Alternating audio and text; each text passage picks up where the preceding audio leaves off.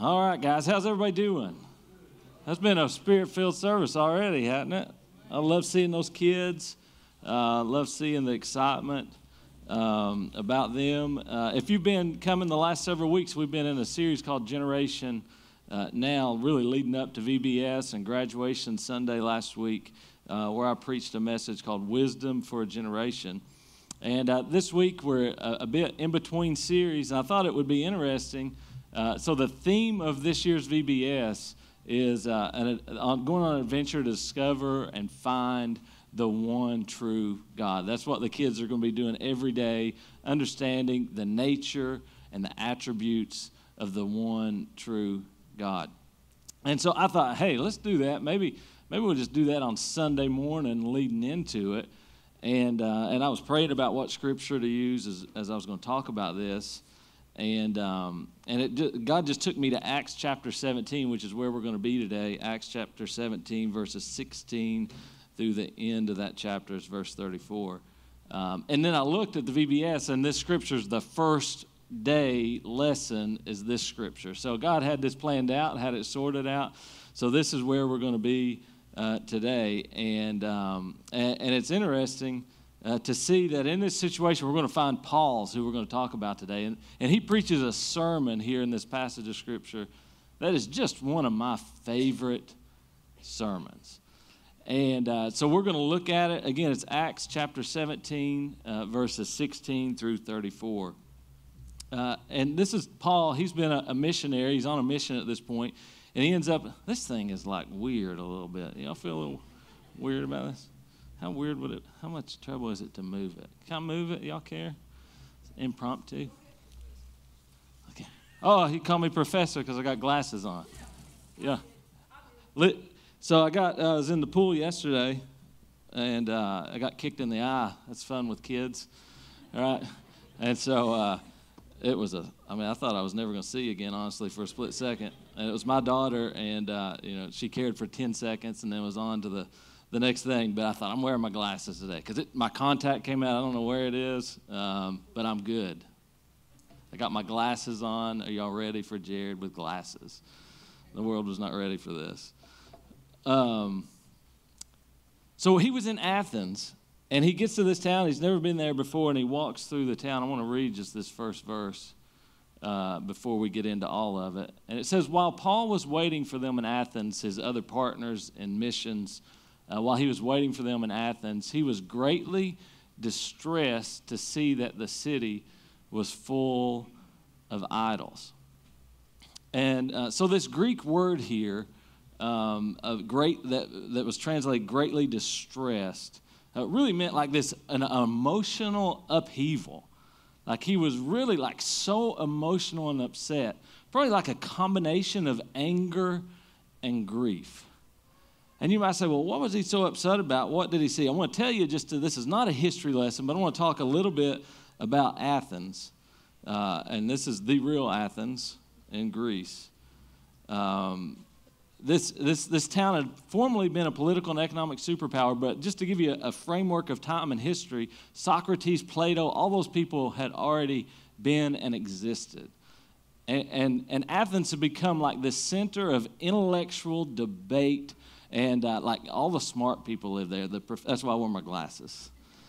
See, I planned that out? Not really. But all the smart people live there. Like they were debating the meaning of life. And I don't know, you know, I had a philosophy class in college and we, we studied Plato and we read all, you know, all their debates about happiness and life and the purpose and all this kind of stuff. Well, this is what was happening all the time in this, uh, in this town. Um, and so they, uh, as Paul walked through, here's some things that he might uh, have seen. Uh, the temple of Demeter uh, statues of a goddess and her daughters, statue of Poseidon, uh, healing Athena, Zeus, Apollo, Hermes next to the sanctuary of Dionysus. While waiting, he could have visited the royal colonnade, uh, uh, the Metroum, which is the sanctuary of the mother of the gods with her image, uh, then an altar of mercy, a gymnasium, gymnasium of Ptolemy. There was a stone statue of Hermes and a bronze statue of Ptolemy. Where Paul turned, he saw statues. I mean, just of all these uh, of gods and of altars to all kinds of different things and people. It says, wherever the apostle looked, in niches and on pedestals, in temples and on street corners, were gods and demigods. Busts of Hermes were on every corner, and statues and altars were in the courtyard of every home. And I began to think about uh, what if Paul came and walked through Pikeville? And this is where my thought process took me to. As Paul has walked, he walked through Athens, and it says he was greatly distressed to see that the city was full of idols.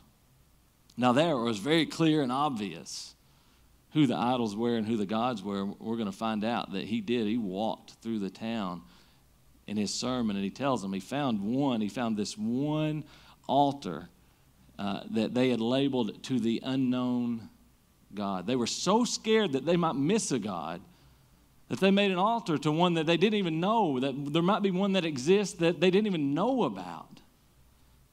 And Paul in his sermon, he says, that This is the one I'm here to talk to you about. Let me tell you about this one you don't know. And I thought about what idols are in our life, and you know, I'm going to take this layoff. Y'all okay? About to get real. Instead of taking my jacket off, remember preachers take the jacket off because you know, take my lay off. Um, let me read you a couple things about idols, and I want to read a scripture from Ezekiel, and then we'll get into this. Idols are anything that present a challenge to God's sovereignty or to which you turn to answers of meaning, fulfillment, and purpose instead of God. It's time to identify idols that may be present in your life and get rid of them. Here's what I want to tell you this morning is I don't want you to spend this morning saying, "Do I have idols in my life?" The fact is we all have idols in our life. What I want you to do with me this morning is think about what are the things that uh, that that are uh, distracting you from the the ever living God of creation? What are the things that are capturing your affection and your passion away from Him? What are the things that consume you instead of you being consumed for Him? Tim Keller said this He said, An idol is anything more important to you than God, anything that absorbs your heart and imagination more than God, and anything that you seek to give you what only God can give. Let's read this verse in Ezekiel because I think it helps us to see that an idol does not have to be a statue, it doesn't have to have an altar. But it said this Son of man, this is God speaking through Ezekiel, these men have set up idols in their where? In their hearts. And put wicked stumbling blocks before their faces should I let them inquire of me at all? See, the elders and the leadership of Israel had come to Ezekiel, who was a prophet, and, and, and they, were, they were living out some supernatural or, or some superficial uh, recognition of God was. They were going to the temple, they were doing all the things. Yet they hadn't given God their whole heart. But when they needed help, they went to the prophet Ezekiel and said, Hey, we need some advice and we need you to talk to God and see what we need to do. And this is what God said. He said, They have set up idols in their hearts. This morning, what I want to talk to you about is your heart and my heart. And say, What does this mean? What are the idols? What are the temptations? What are the things that Satan is tempting me with that are distracting me from what God has for me. We're going to look at this, this scripture under three headings. Uh, you can jot this down if you want. Just help me think of it this way. This verse 16 through 34, we're going to look at Paul's distress, which we've kind of already done. His distress. He gets into this town and he is in emotional upheaval and uproar. He's upset about it. Uh, the second, we're going to kind of look at his response. So we're calling it Paul's address. This is his sermon to this group. And then at the third thing, we're going to look at God's progress in the last few verses. Let's read a little more of what was happening through this first section of Paul's distress. We find he's emotionally distressed. It says, So he reasoned, you see, his distress, his upsetness led him to some positive action. It led him to do something. He didn't just get mad about it and, and waller about it and, and post on Facebook about it and complain about it. It led him to some positive action. So he reasoned in the synagogue with both Jews and God fearing Greeks, as well as in the marketplace, day by day with those who happened to be there.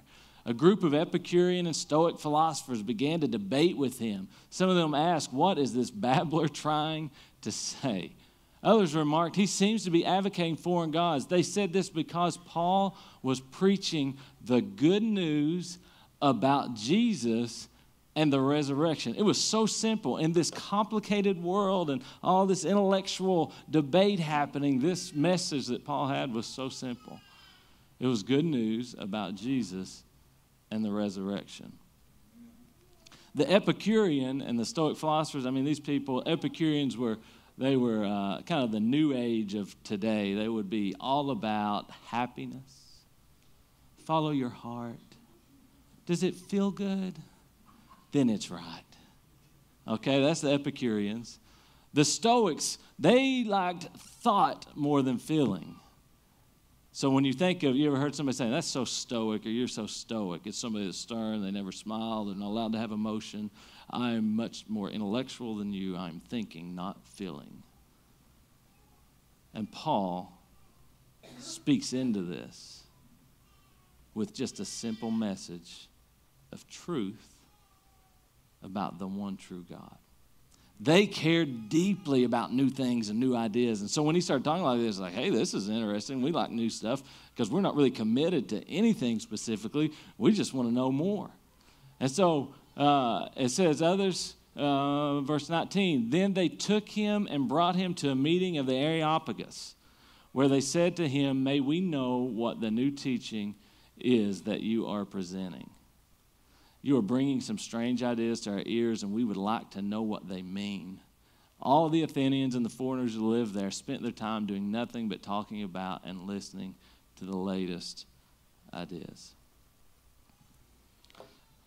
So I'm going to just share with you a little bit of, of, of distress. Uh, what I want you to get out of this message is how do we respond when we see a culture who has forgotten, who is ignoring, who is distracted, who is completely out of the loop with the one true God? Do we live in a culture like that? I would venture to say we do. They have forgotten, they have missed the one true God. Now, we live in the Bible Belt where there are a lot of people who might say with their mouths, but it is not expressed and it's not taken root in their hearts and it's not borne out in the fruit that they bear and the life that they live and it makes it really confusing but we live in a culture that's forgotten the one true god. So how do we respond? One of the things i'm trying to imagine i got on google maps and i got on the road and started doing the walking thing. I'm walking through pikeville right? Because i've never been to pikeville. I'm just kidding. I've been obviously I've been to Pikeville. And I started thinking about one of the things that we see, one of the things that would tempt me, if I was trying to take myself completely out of context, all right, and walked through our town or our life, what are the things that would be like, whoa, that's kind of uh, strange? Um, are y'all getting nervous? Everybody taking deep sighs deep breaths. One of the one of the things I'm not going to spend a lot of time here. I just want to share uh, share some, um, and this is not to be uh, just overly critical of us because I'm right in this with you. Okay, I just want to tell you what tempts us and what idols popped out uh, to me. And the first one was the material stuff like, I mean, shopping plaza. I mean, if you just take yourself out of context and imagine walking into a town like Walmart and like the the obsession with it and the, the, the, the, the, the debt that surrounds it and the way that we are so tempted to just fill our lives with stuff to only be happy if we're going to the next outlet mall, to only be like, I mean, this is the temptation that comes to us that distracts us. Am, am I wrong? I mean, you don't have to admit it. And I'm not saying I've never done it. I'm just saying we better take a moment and just identify and see what y'all are stern, y'all a bunch of stoics, aren't you?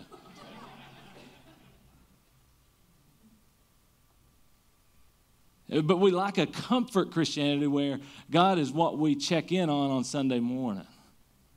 I mean, is that is that real or not real? And we feel like we've done our thing, and then we go do life. And God is saying, "I'm the one true God. I want all your heart. I want all you got to give." it's okay to have fun and, and, buy things. I'm not saying you should never buy something. I'm just saying be careful of, of it consuming you, of it just out your heart and your imagination, and you can't dream for God anymore. We live right in a town where, uh, where there's a university. And so uh, maybe intellect, education, maybe the good news we like to share more than the good news of Jesus. Like, good news is you can go to college Good news is you can get a degree. Good news is you can get a job. Good news you can provide for yourself. Good news you can take care of yourself. The good news is you're going to be fine if you just do this and this. There is hope in education. I don't know, maybe not. But when I think of what we share of the good news for someone and how it impacts eternity, there are a lot of other things we're really more quick to share that we feel like is good news. Uh, maybe it's the temporary, like trying to live forever. Have y'all seen this kind of fad? I guess it's always been around, like like uh, uh, fitness and diets and the next meal and the next plan, the next thing and the next uh, the. I got to move on off this topic. Nobody is like, you all are just standing and looking. I mean, sitting and looking, and nobody's smiling. Everybody's like, we came the wrong Sunday to this church. It's the glasses. Uh, that, that we want to try to live forever. Or maybe that we want to try to look like we've lived forever, like we did 20 years ago. Do you, do you feel that pressure? I mean, I don't feel that much pressure as a man, but I, I know Beth carries that pressure as a woman, like this pressure to, to be getting the next thing, the Botox, the, the hair, the, like, right, all the things like that we think will fulfill us and we'll feel better and then we'll be happy and we fill our lives with all those things and, and, and, and at the end of it we feel empty. Uh, maybe it's um, i'm going to do one more i'm moving off from this last time we're doing this no i might do two more well I, am going to lump that living forever i'm going to lump perfection into that. Always striving for perfection. Always comparing, always working to be the same. Or as soon as you think you did something good, you see somebody did something better and you feel like a failure. Like this idol of comparison. Oh man, it will distract you so fast from what God really has for. He's like, I made them, I made you. Be you. Okay? and be confident in how I made you and how I loved you. And you're my masterpiece. To say anything else about yourself is to speak against me, to speak against God, not me, Jared, against God. Uh, maybe it's the idol of apathy. And you might say, well, what's apathy? You went to Athens and used all these words. It means uh, just this indifference do you meet people who just have an indifference about life, like just man, Texas Roadhouse Friday night, and you know paycheck in two weeks, and I'm just uh, yeah, it's bad around here. It's the way it's always going to be, or you know, and things are never going to change, or you know, I've always been this way, so it's not just like this. Even uh, among Christians, this level of apathy, like just we're waiting for the Lord to come back. It's all done. It's over. It's just the worst. Do you, do you, do you come across that sense of apathy. When, when God, he, he didn't say, go unto the ends of the earth until you get tired and you feel like I'm going to come back soon and just quit. No, he said, go. Share the gospel. Share them. You think the Holy Spirit is any less powerful now than he was 2,000 years ago? No, he is still calling people to him. He is still drawing people. If, but we as the church cannot be apathetic about it. We cannot be sitting back and not caring and wondering and waiting for somebody else uh, to do it. Let me see if there's one more. Dependence. Like we just we, we want to rely on everything but God. And I, I'm not talking about you individually, maybe us as a region. We've depended upon uh, government, all right, for 60 years, for Washington, D.C., for politicians, like to solve all our problems. Like we thought if that person gets in, it's all better. We think that every four years, and half of you are wrong every time. But the next time, we believe this person is the one that's going to fix it. Good people, but they're not God's.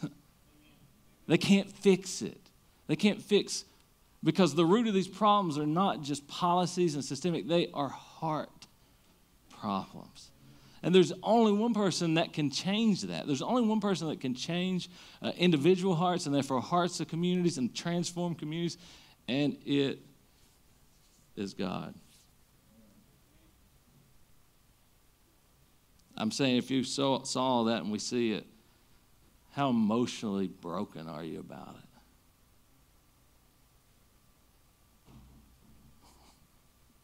Or are we apathetic? Do we get like Paul that walks into a town? He's like, oh my God, these, these people, they, they I, I, I'm grieved. I'm so sad. When you see people living in blatant sin, and we have this happening right now, right? People celebrating sinful lifestyles, and, and, and what do we do about it? Do we just get angry and mad and hope they get what they deserve? Or do we get fueled like Paul that says, I got good news for that person?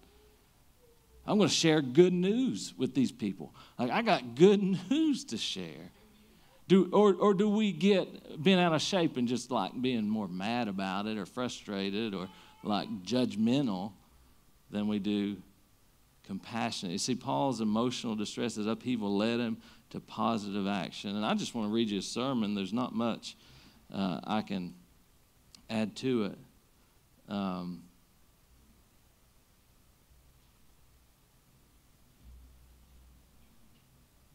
let me, oh, I got three things here I wrote down that were potential good news. tell me if these are better than the good news Paul was sharing. You can go to college. I kind of said that one already. Is that better news than Jesus? You're getting a stimulus. Y'all thinking, like, I don't know. Are they really going to do another one? Like, what's your think, Like, I don't know. It's good news. That hits the news, man. It goes wild. um, you were born in America. Obviously, it's a blessing to be born in this place, but that news is not better. That does not give you more hope for eternity. There's no better news than the good news of Jesus. Let me give you four questions just to ask about something in your life, about an idol. And I got these from uh, an article uh, online. I can't remember the lady that wrote it. I'm not stealing it. These are four questions. I thought they were good. I'm sharing it. Are you willing to compromise your beliefs for it?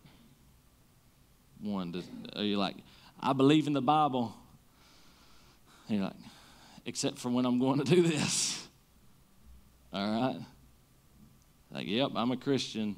And I think that God, everything God says is good and right, uh, except when it comes to my, my girlfriend or boyfriend except when it comes to eh, you know Friday nights, except when it comes to uh, you know whatever it is, your thought process, whatever it is, what are you compromising your beliefs for? One or two, will you get angry if you can't do it? Don't get it. The outlet mall, I don't know. Do you value it over people? And really, this is the, the fourth one. This is what Ezekiel was saying is that when we've done this in our heart, it, it, it leads to sin. All right, so the fourth one is does it push you closer to God or pull you farther away? That's a pretty, pretty good one. Let's look at Paul's address. We've talked about his distress and my distress. The rest of these are going to be quick, and we're going to get us out of here. And Into the baptism. That's fun. Acts 17 22. Paul then stood up in the meeting of the Areopagus and said, You got to realize who he was talking in front of. You ever, you ever had to give any type of presentation or job interview and you just were a nervous wreck because of the people you're going to be talking to? Like, these were the smartest people in Athens, which was the smartest town in the world at the time. This was like the Ivy League, this was the brightest. And, and here's Paul. You know, God prepared Paul for this. I love this that it's not just um, the Holy Spirit immediately given Paul the words to say, you know, Paul was trained by the greatest teacher, Gamaliel. He was prepared to be a lawyer, a debater, and sit on the Sanhedrin. Like God had worked in his life and stages, and here God had prepared this man to stand in this place and proclaim a message that would change the world. And so he's at this meeting at Areopagus, also known as Mars Hill and said, People of Athens, maybe, maybe let's, let's, let's put ourselves, let's be the people of Athens for a moment and listen to what Paul has to say. As people of Athens, I see that in every way you are very religious. For as I walked around and looked carefully at your objects of worship and even found an altar with the inscription, to an unknown God. So you are ignorant of the very thing you worship. And this is what I'm going to proclaim to you. The God who made the world and everything in it is the Lord of heaven and earth and does not live in temples. Oh my God, you're not thankful that He does not live in temples built by human hands? And He is not served by human hands as if He needed anything. Rather, he himself gives everyone life and breath and everything else. From one man, he made all the nations, that's Adam, that they should inhabit the whole earth. And he marked out their appointed times in history and the boundaries of their hands. This is him talking to people who had all kinds of gods. And he's like, let me tell you about one who made everything, who, who set complete sovereign over time and history and nations and leaders, who's in complete control. God did this so that they would seek him and perhaps reach out for him and find him, though, though he is not far from any one of us. Oh my gosh, I love that little just comment, though he's not far from any one of us. For in him we live and move and have our being. As some of your own poets have said, we are his offspring. Think about the homework Paul had done here as he prepared in this message. He had studied them, he knew these people, he'd read their own writings. Therefore, since we are God's offspring, we should not think that the divine being is like gold or silver or stone or bass boats or coach purses. Are those still a thing? An image made by human design and skill. This is the scary verse. In the past, God overlooked such ignorance to think we could make our own way to think that we've done it all on our own, to think that we've earned our own and got, and that we deserve better. he overlooked such ignorance, but now he commands all people everywhere to repent. What does repent mean? Like, God, I'm sorry. Like, this is not just sorry, it's like, actually, I'm turning from that. No longer do I want to be consumed with that idol in my life, with that thing in my life. I'm turning to you. He says, For he has set a day when he will judge the world with justice by the man he has appointed.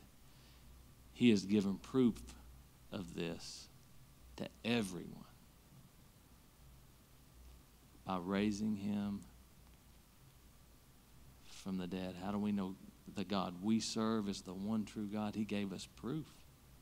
He did what nobody else has ever done. Not what no other God, not Ptolemy, Hermes, whoever, I don't even know, all these Greek gods. They never came and walked and died and was resurrected. In this, he gave us proof for the one true God. There we see Paul's address. He ends it, this simple message. What's the good news we have to share? We're hopeless. We've sinned. We've broken our relationship with God. But He loved us so much, He created us. We are His offspring. In Him we live and move and have everything.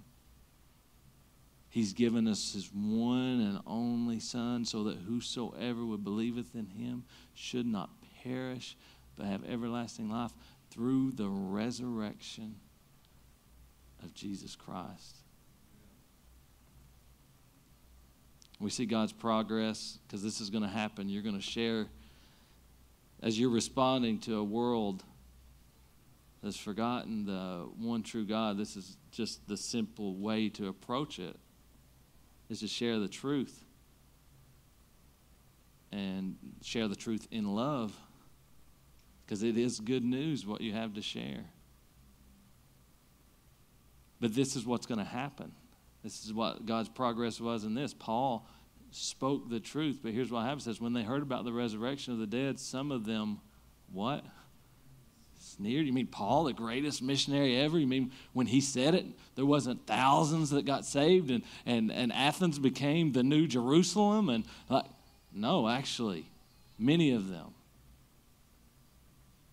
sneered. That three groups that heard this message, some of them sneered and was like, whatever. Going back to my bass boat. All right, just for example. Two said, hmm, I think I'd like to hear a little more about this. We want to hear you again on the subject. It says at that Paul left the council. I mean, you got to imagine this moment in history. Wouldn't you have loved to have seen Paul in front of all these people sharing that truth? And probably feeling a little discouraged when they sneered at him, they laughed at him, and there's a few like maybe, but and he says he just left the council. A mic drop and he's out. But then it says some of the people became followers of Paul and believed. This is how God changes the world by his church sharing the good news one heart at a time. As we talk about your heart this morning, Jonah the story of Jonah in chapter 2, you know, Jonah got swallowed by the whale, great fish. Because uh, he was running from Nineveh, he didn't want to go preach where God called him to preach, and he was trying to do his own thing. And then uh, he's repenting in chapter two, and because he's in the well, I mean, we'd all repent if God put us into a fish. Like, absolutely, I'll do whatever you want me to do, God. But in Jonah chapter 2, verse 8, he said, Those who cling to worthless idols turn away from God's love for them. Ezekiel's message went on to say, This is what the sovereign Lord says. When any of the Israelites set up idols in their hearts and put a wicked stumbling block before their faces and then go to a prophet, I, the Lord, will answer them myself in keeping with their great idolatry. I will do this to recapture the hearts of the people of Israel, who have all deserted me for their idols. Therefore, say to the people of Israel, This is what the sovereign Lord says Repent, turn from your idols, and renounce all your detestable practices. God, we come to you in closing to just be so thankful that you're hungry for one thing in our life, and it's our hearts. God, to know that in this, in your church, you fuel revivals through the heart. God, that if we believe God is going to do what we believe what you are going to do, and we feel in our hearts, and we're seeing this movement that you are creating, where you are just reaching out to a broken people who have forgotten you, God, that we have to be all in with our hearts, not just our hands and feet. God, you are the God who turns mourning into dancing. You are the God who, who makes beauty from ashes. God, we are going to put our trust in you. Today. We're giving you our heart. God, I pray that the Holy Spirit moves in this place this morning, God, that you would just, you, you would convict, you would show us where have we gotten consumed and distracted in our own lives. God, we, we, we repent as a community for the times we put so many things before you. God, we know if we bow before you and we repent and we turn to you, you will heal us. You will heal our land. You will change our community. God, we're going to put our trust in you for that. We're not going to look everywhere else. We're not going to depend on anything else. God, let us depend on you, on you alone. Let us share the truth that changes everything that Jesus Christ was crucified and resurrected, and He is, and you are the one true God. In Jesus' name I pray. Amen.